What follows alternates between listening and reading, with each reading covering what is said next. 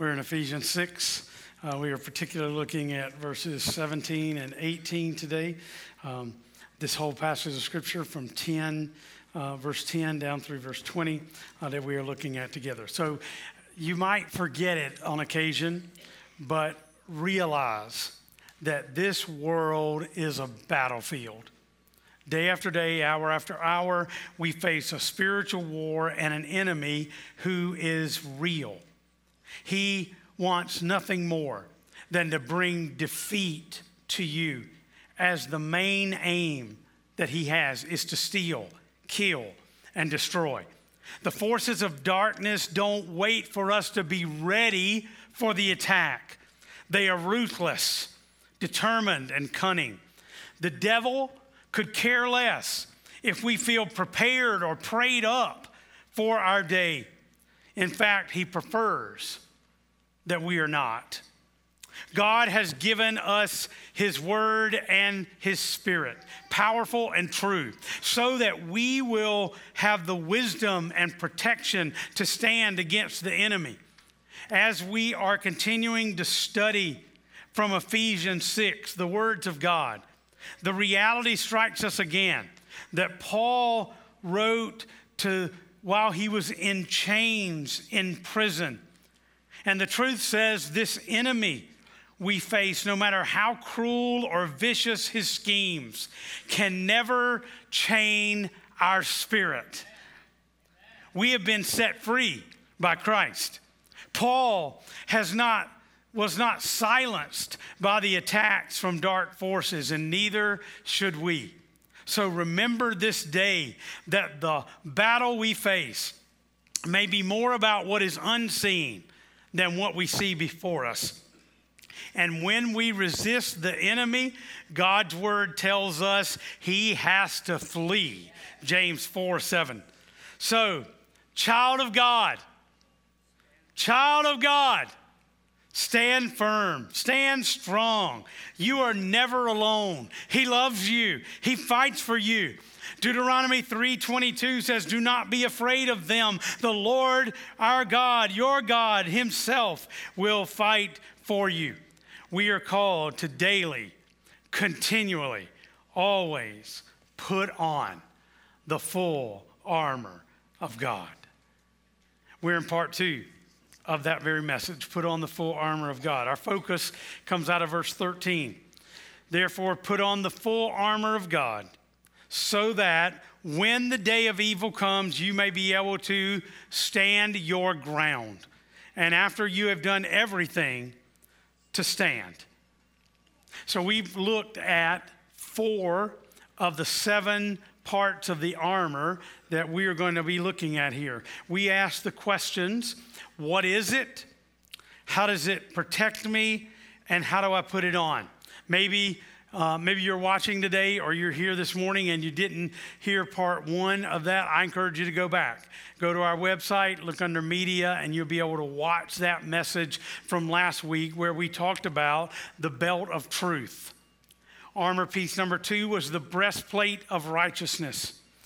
Number three was shoes of the gospel of peace. And number four, the shield of faith. And so today, we are talking about these last three parts of the armor. Number five, armor piece number five, the helmet of salvation. The helmet of salvation. So in Ephesians 5, 6 17, he says, Take up the helmet of salvation. Now, this is because a, a helmet is provided to cover your head and to protect your mind. You know, the main purpose of a helmet in battle or in sports or in work situations like a construction site is to protect your brain from injury. You know, a football player's helmet is padded on the inside to help you absorb uh, the shock when it gets pounded to the ground.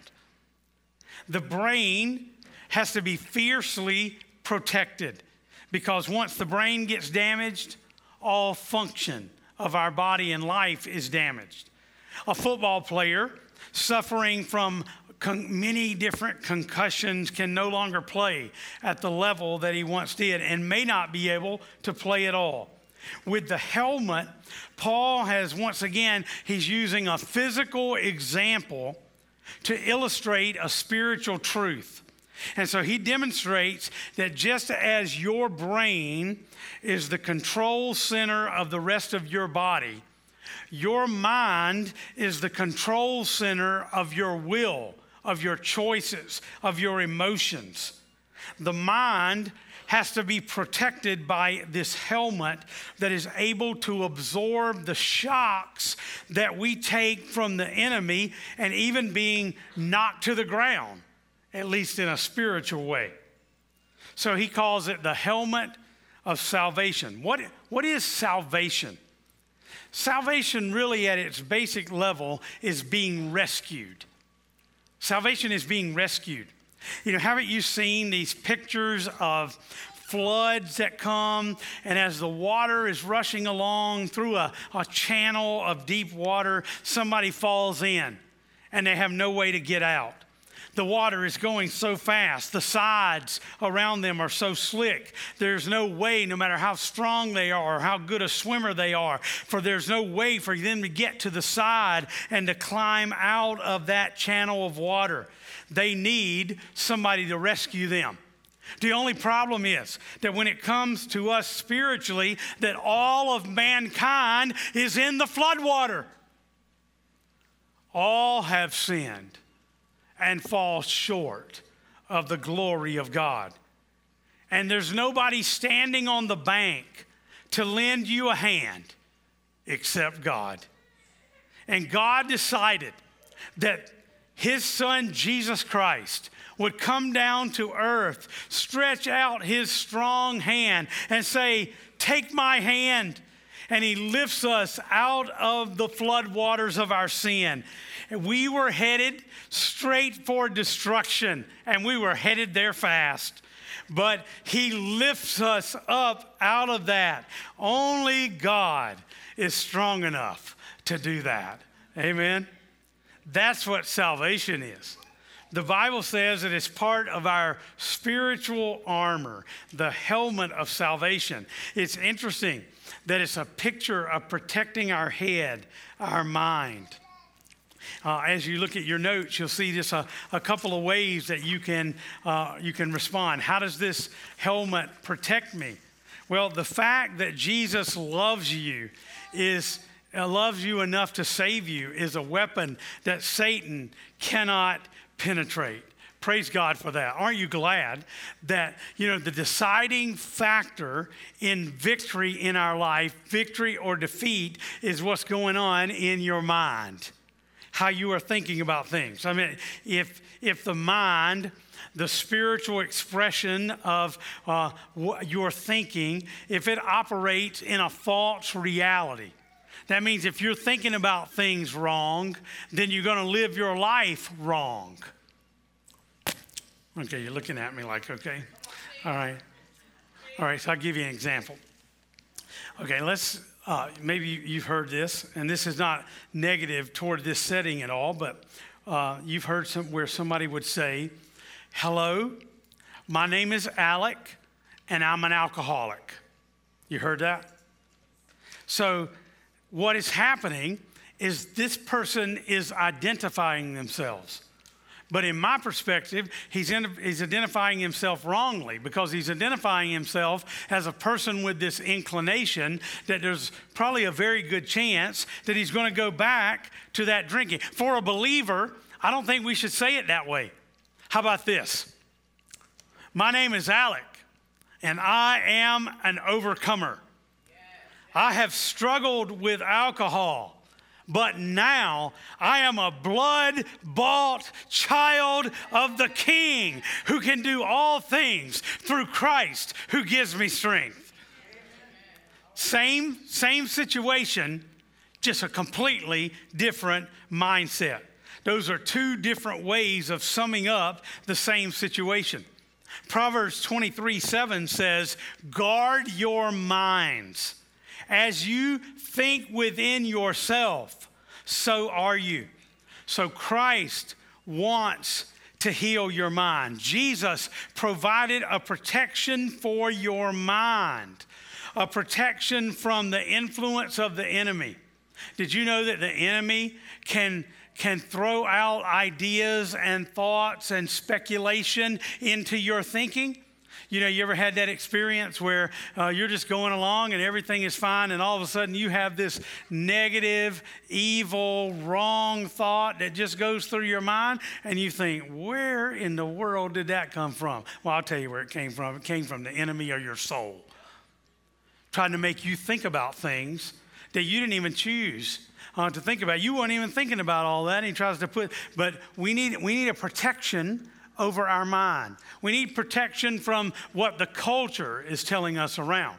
Whether you're uh, what you see on television or uh, listen to people around you, recognizing that He wants to give us um, this protection from the culture around us and even from our own ways of thinking, right? Even from our own ways of thinking. What kind of input are you getting into your thinking from the enemy, from the culture uh, around you? I recognize I, I was uh, talking with, with someone yesterday, and something very typically happened. You know, he was talking to me about his relationship with God. And then, as that conversation drifted, he began to use language that really identified a very low self esteem. He thought very poorly of himself. And I said, You know, could I stop you right now? Because that's not who you are in Christ. Let, us let's look at the Word of God. And we looked at a few verses together. And I said, That's who you are. That's who you are. You're a child of God. You know, just because the world has said that you are worthless and meaning, that doesn't mean it's true. It's a lie from the enemy, a lie from the culture, a lie from people around you that maybe took advantage of you or, or didn't see the value that you have. But our God sees your value. He wants you to have protection. So, uh, how, do you, how do you put on this helmet of salvation? Well, I'll give you some encouragement. One way to put on the helmet and to be protected from Satan's attack is to think about the, the cross, the cross of Jesus Christ. Satan hates it when you think about the cross. He hates that because he knows that there, where the blood of Jesus was spilled, is the place that he has to flee because he was defeated at that very spot. That's where the power is for us. When you try to do it on your own, he just kind of laughs at us. But when we recognize the cross, that's where the power is. When you're feeling like, I just can't make it on my own, I just can't make it another day, you can just paint a picture in your mind of yourself standing at the foot of the cross how does this situation that I'm in look in light of the cross of Jesus Christ? How does this sin that has impacted my life look in light of the cross of Jesus? You want me to tell you what it looks like? That sin looks like it's forgiven, forgiven by the cross, forgiven on your behalf. When you look at your decisions, when you look at the light of Christ through the cross, it changes your mind, it changes your thoughts. Because the cross has the power, has the ability, always has, always will, the power to defeat Satan. The helmet of salvation and the way you put it on is by thinking, thinking about the cross. Uh, I, let me just give you a secret. Satan is upset when you trust in Christ. He's upset because your testimony against is against him. Your life is a testimony uh, against him every day that you operate under the authority and the blessing of Jesus Christ. Satan is after you to destroy you. God has put you, you know what you're in? As a believer, you're in the God Witness Protection Program. You are protected by him. He can change the way you look at yourself by showing you how He looks at you. When you see yourself the way God sees you, you will walk differently. You will talk differently. You will act differently. You will live differently. You will love differently. You will live in victory that has been already given on your behalf. And one way to do that is to look at the cross. And then, secondly, surrender those thoughts that don't line up with Scripture. Surrender those thoughts. Colossians 3 2 says, Set your minds on things above, not on earthly things. Remember the character of our Lord and his faithfulness in Scripture as you live out your life. Wash your mind with the renewing of God's Word. Romans 12, 2.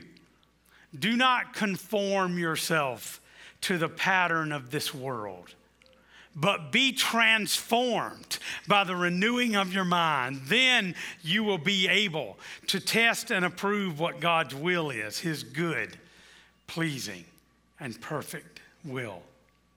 Armor piece number five, the helmet of salvation. Armor piece number six. Number six is the sword of the Spirit. The sword of the Spirit. This piece of armor stands out from all the others. It is unique because it is the only offensive weapon in the whole arsenal. Everything else is designed to hold us steady when the enemy is seeking to bring his evil ways against us. But after God outfits you in the armor of God to help you take your stand, to stand firm, then he gives you an additional weapon in which you can attack and advance. Attack and advance. Let me tell you about this weapon. Roman soldiers had two different types of swords for the battle. The first sword was called a spatha.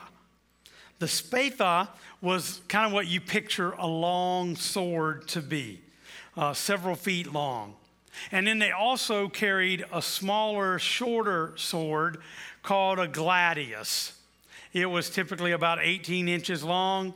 And when Paul is instructing us here to take up the sword of the Spirit, he uses the word that refers to that smaller sword, the sword of the Spirit. So, one of the things I want to get out of your brain is that you are not Zorro. You know Zorro, right? All in black, the mask, the big long uh, big sword. We are not some swashbuckling pirate with a big long sword for our battle. Nope, that's not what he's talking about. The Roman soldier had this gladius, this short, almost dagger like uh, weapon that would be used to, to impact and to take a blow against the enemy. It was double edged. It was uh, sharply pointed, a needle point, allowing for the greatest possible damage very quickly. Uh, the, the longer sword was sometimes hard to deal with or might create a wound that would enable the enemy to fight on, but the gladius delivered this death blow that would uh, allow this dagger to, to sweep into the enemy and, and even take their life. When Paul is instructing us to take the sword of the Spirit, he's letting us know in this battle that we will have times when the enemy is so close, it feels like he's right there in your face. Right in your face. All right, um, maybe you need a little help. It's kind of like um, would you stand up? Uh, this is Ben. Ben, um, you play basketball? A little bit. A little bit, yep. So when he's playing basketball and I'm, I'm going to be guarding him, you know, um, basketball is not about social distancing, right? No, I'm guarding him and I don't want him to score. So I'm going to be quite right up in your face. He's going to be trying to, and but I'm going to, I'm going to be up on him and then he's going to try to shoot, and then I'm going to have hands in his face, covering his eyes, doing anything I can. Uh, you know, that we're, we're going to be really close, right on top of each other. That's the way that, doesn't that feel like the way the enemy is sometimes? That he's right in your face. He's trying to do anything, thank you. He's trying to do anything he can to cause you to have struggle or difficulty. He doesn't want you to make a basket. He don't want you to accomplish anything. He's, he's in your face working against you. Satan does not want you to be able to accomplish things, so he is, he's coming against you. So you need a weapon. You need a weapon that is going to be able to help you deal with those close battles with Him. He's not just out there somewhere, He's right on top of you because He's after you. Now, the sword here, uh, what is He talking about? Well, He's reminding us that the sword is the Word of God. The sword of the Spirit is the Word of God. Now, what is the Word of God? Anybody know what's that blank right there? The Bible, absolutely. The, the Bible is the Word of God. Do you know that there are people, uh, I know some of them, I, I, read some of this stuff, there are people that like to um, kind of downplay the Word of God, that's really not the Bible. Uh, the Bible is not really the Word of God. Sometimes people will say, even Christians, uh, they'll, they'll talk about, well, it's really not the, the Word of God that we're talking. You know, the Bible says in the beginning was the Word, and he, uh, then he was, he, he, was in the world, and the world was uh, recognized, trying to say that Jesus is, is the Word of God. Well, Jesus is the living Word, right? But however, the Bible is the Word of God. The Bible, we, we believe that, right? We're not changing that. That's like a that's that's foundational for who we are as believers, recognizing that we believe that's why we study the Bible. That's why we preach the Bible. I mean, we are not here. Uh, we had service Wednesday night, and I started talking and asking, uh, answering questions and all that. And I kind of felt bad after we left. I thought, well, I didn't even teach the Word of God. Well, that won't happen again. You know, I'm, that was that was a one-time thing. We teach the Word of God. We teach the scripture, and you have to study it because it's powerful. And Satan knows that the word of God is powerful. And so that's why he tries to twist God's word so that it wouldn't be a sharp sword, but it would be a dull sword, unable to carry out its purposes. Uh, both the, the, the word of God as an offensive weapon on our, you know, that's what happened in the Garden of Eden. When Adam and Eve were in the garden and they sinned, that's exactly what Satan did to them. Remember, Satan twists God's word and he questions Eve and said, Did God really say that? What he did, what he's doing there is because he knew that if he could get them mixed up about the word of God, that he can, would have the power to defeat them.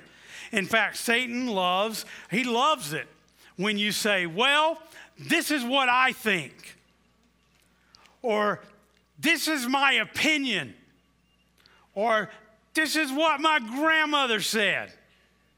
This is what my mama told me. This is what our friends say. This is what I read on the internet. Satan loves words like that because he knows that there is no power in what you think.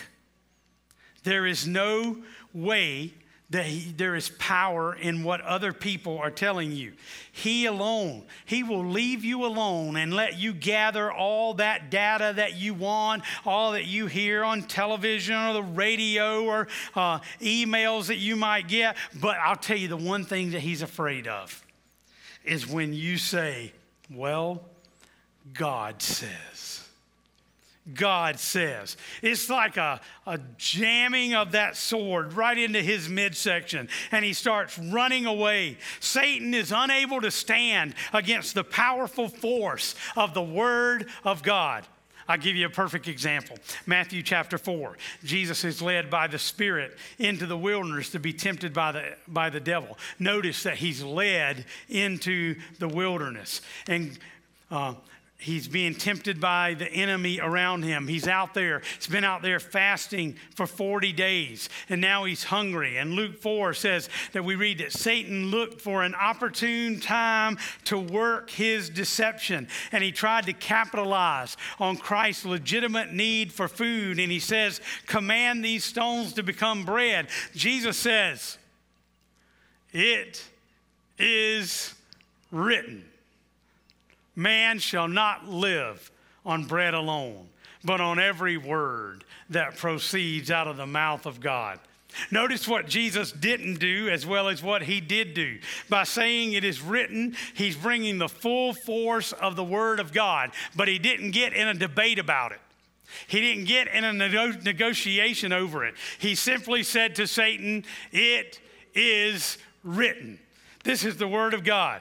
And Satan came at Jesus two more times, and each time he said, It is written, followed by what the word had said about the matter. Now I'm telling you, if Jesus needed to stand on the word of God to overcome the enemy against him, what do you think we need?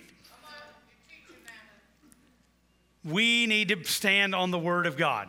He overcame Satan with the word of God. The issue Jesus faced was a legitimate one. He was hungry. He needed strength, but he recognized that he could stand against, uh, against the devil uh, by recognizing the word of God. The sword of the Spirit is an offensive weapon to advance against the enemy when you come to trials and temptations and battles that are brought about uh, against you. When the enemy is so close, we need the word of God. This, this scripture also says, it is the sword of Lloyd. Oh no, uh, scratch that out. It's the sword of the Spirit. See, it's not your sword, it's not the church's sword, it's not the sword of good works or religion. It is the sword of the Spirit the sword of the Spirit of God. In fact, it's the only weapon here that we, that's talked about in this way in this armor of God. We recognize that God has given us instruction of how to use the sword, how to, how to recognize that God wants to allow us to have the Word of God hidden in our heart. It's true for us. One of the reasons we get ourselves in trouble and that we lose battles is that we turn to our own resources. We turn to our own methods. We turn to our own philosophies or the philosophies of the world, and we try to do battle against someone that is not human and fleshly.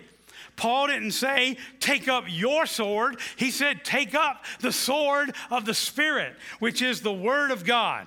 So even my best intentions cannot compete with an enemy who is fighting like the devil against me.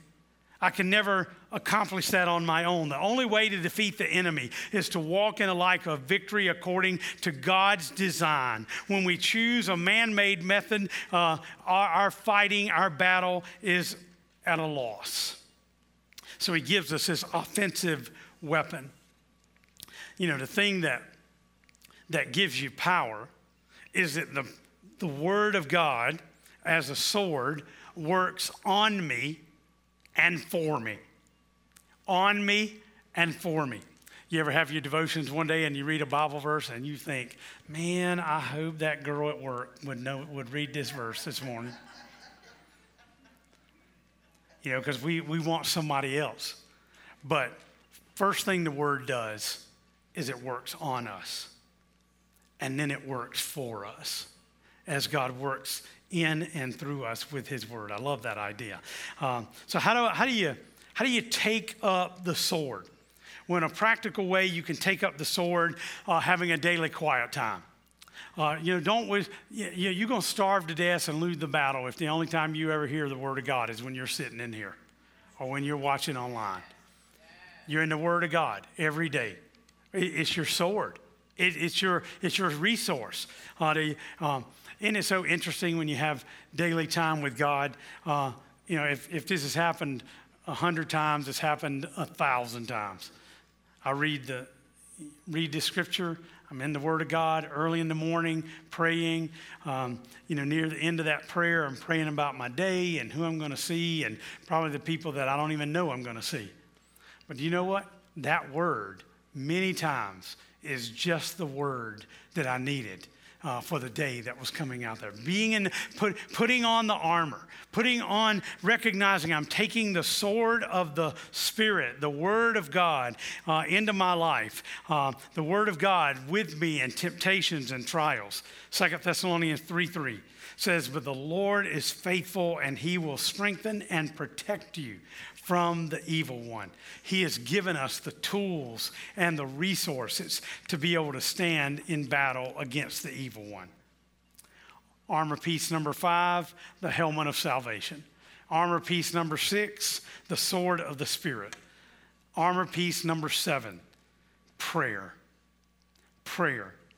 See, Paul does not change sentences and start a new thought when he gets to verse 18. It's a continuation of this same thought about the armor of God. We stand firm against the enemy's schemes through prayer. We are to take up the sword of the Spirit prayerfully in our life, recognizing God is wanting to, to show us how to live out prayer. I was trying to think, you know, Paul, I'm certain, I'm certain he didn't have this in mind. But I thought if we were going to add prayer as one of the pieces of armor, maybe, maybe it's a walkie talkie. That'd be a good one, right? They didn't have them back then, but we have them now. Uh, they had a walkie talkie because life can be difficult. And so we need to be able to talk to our God. We got to call headquarters and say, here's where I am. Here's what I'm struggling with. I need your help. You know, prayer is not like a, an intercom in your house where you call somebody in the kitchen and tell them to bring you some snacks because you're watching TV. That's not, that's not prayer. Prayer is battlefield.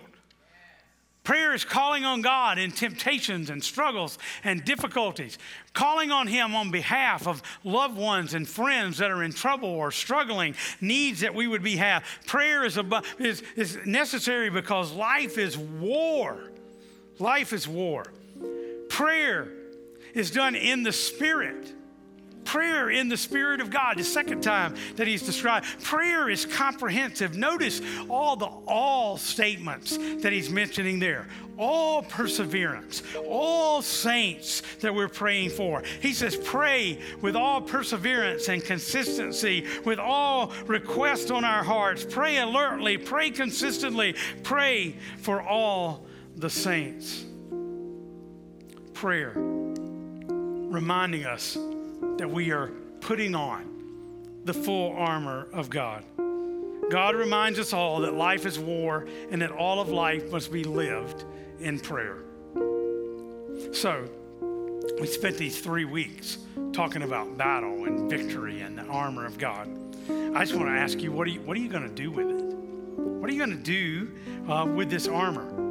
I heard this story about a world champion bodybuilder uh, he was on a tour and he went over to Africa to promote good health and physical fitness.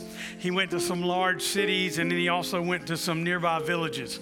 He's in this one village that has no electricity, no television, no running water. And one day he's out there doing his presentation. You can see him, can't you? know, he's doing all his movements and muscles and all that, and people are watching them. Uh, the chief, the tribal chief in that village, has been watching. And so he makes his way down to the front. And through a translator, he begins to ask this bodybuilder some questions. He says to him, What you have shown us is quite impressive. I have never seen that many muscles on one man before. The bodybuilder thought that was such a compliment and he made a few more moves for the crowd. But the tribal chief went on. He said, I have one question for you. What are you going to use those muscles for? The bodybuilder looked at him and said, Well, bodybuilding is my profession. Like, this is what I do, this is my job. You don't use those muscles for anything? He got asked. No, he said. Well, the tribal chief said, What a waste. What a waste to have all those muscles and not use them for anything. The same could be said for us as believers. We have access from Almighty God, the full armor of God. But if we don't use it to walk in victory, if we fail to apply God's truth from His Word, if our life is intentionally avoiding and not knowing, not putting into practice, we're going to live in defeat of spiritual warfare, and we'll be no closer to living a life of victory. We'll be like the young man that was in his yard, and he's digging up stumps. You know how hard that can be. He's been working for hours to dig up this stump that's in his yard. He's sweating and frustrated. His dad comes home. Dad walks over and says, What are you doing? He said, Well, I've been working for hours trying to get this stump up, but I, I cannot do it. Nothing I do is working in this situation. I have done everything I know to do. I've used all the resources that I have. Dad said, Well, you hadn't used all your resources because you didn't ask me, and I can help you. That's how Jesus is. Whatever you're facing, whatever your struggles, Jesus is the answer. You know why? Because he is the embodiment of the of the armor of God.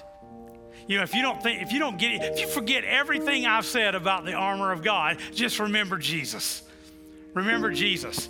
The belt of truth, he says, I am the way, the truth, and the life. Remember Jesus. The breastplate of righteousness, he says, He made him who knew no sin to be sin on our behalf so that we might become the righteousness of God. 2 Corinthians 5:20. Remember Jesus the shoes of the gospel of peace. Therefore, having been justified by faith, we have peace with God through our Lord Jesus Christ. Remember Jesus. He is the shield of faith. Fixing our eyes on Jesus, the author and perfecter of our faith, who for the joy set before him endured the cross, despising the shame, and sat down at the right hand of God. Hebrews 12 2. Remember Jesus the helmet of salvation. There is salvation in no one else, for there is no other name under heaven that has been given among men by which we must be saved. Acts 4:12. Remember Jesus the sword of the Spirit, which is the Word of God. In the beginning was the Word, and the Word was with God, and the Word was God. He was with God in the beginning. And the Word became flesh and dwelt among us, and we saw His glory glory as of the only begotten of the Father, full of grace and truth. No one has ever seen God at any time, the only begotten of God who is in the bosom of the Father. He has revealed Him. Remember Jesus. In other words, if you forget all about the armor, you remember Jesus. As a matter of fact, Paul not only said, put on the full armor of God, he said, put on the Lord Jesus Christ. So let's suit up. Let's put on the armor of God. Let's arm ourselves against the enemy against us and let's live in victory. We're going to sing this song she's playing for us. And then we're going to pray a prayer that's printed for you with the notes. Let's stand together. Sing this.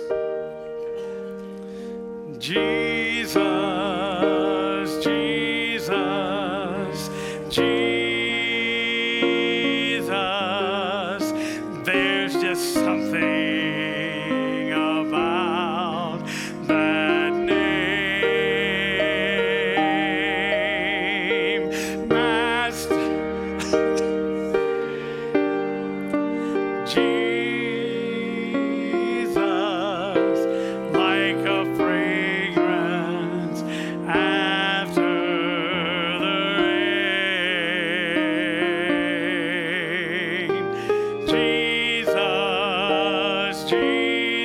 Jesus, oh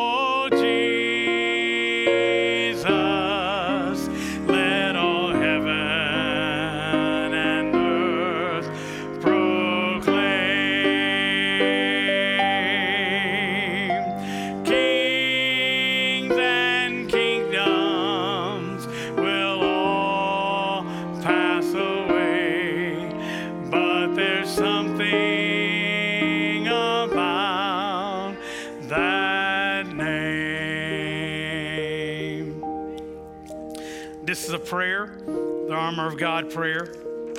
It's a prayer that I hope you, you uh, take with you and pray often. Think about this prayer. Dear God, we thank you that you hold the victory over sin and death in this world. We thank you that you came to set the captives free. We thank you for your redemptive work you have done in our lives.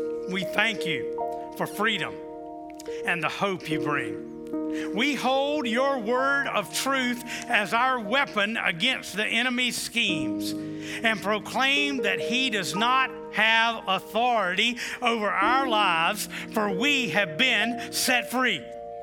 Give us wisdom and discernment to recognize his traps and to stand strong against his work. Fill us fresh with the power of your Holy Spirit. Amen, right? Today, we put on the full armor to guard our lives against attack.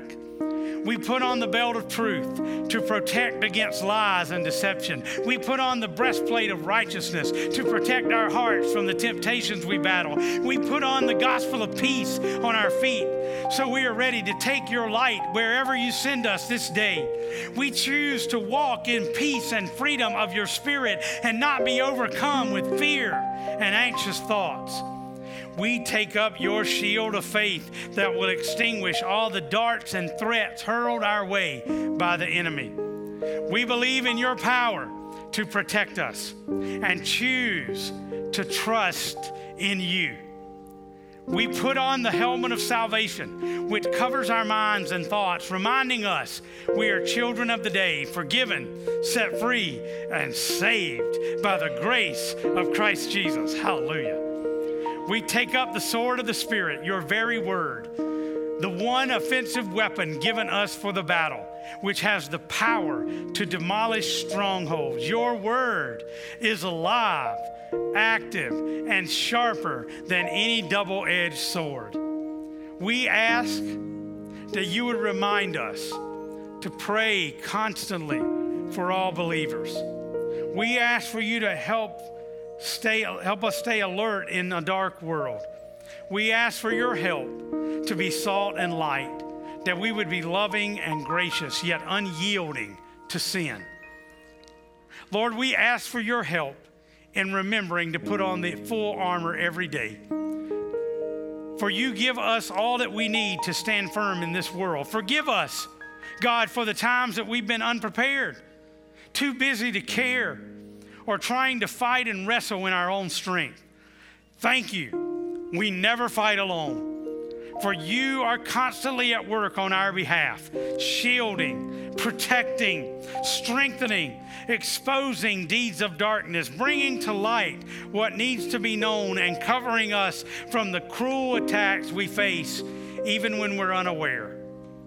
Remember this day that the battle we face may be more about what is unseen than what we see before us. And we resist the enemy. God words tell, God's word tells us he has to flee. Repeat these words after me I will stand strong. Let's try that again. I will stand strong. I am never alone. Jesus loves me. Jesus fights for me. I love Jesus. I need him today. In the powerful name of Jesus. Everyone said, Amen. Oh man, we should be cheering. Look what he's done. Look what he's provided. We are celebrating together. So we're not going to stay in this room. We're going to be dressed to go out into the world, to deal with whatever's happening around us, to be witnesses of what God has done. So wear the armor, put on the armor of God. Let's get out of here. Let's go and live it out in the world around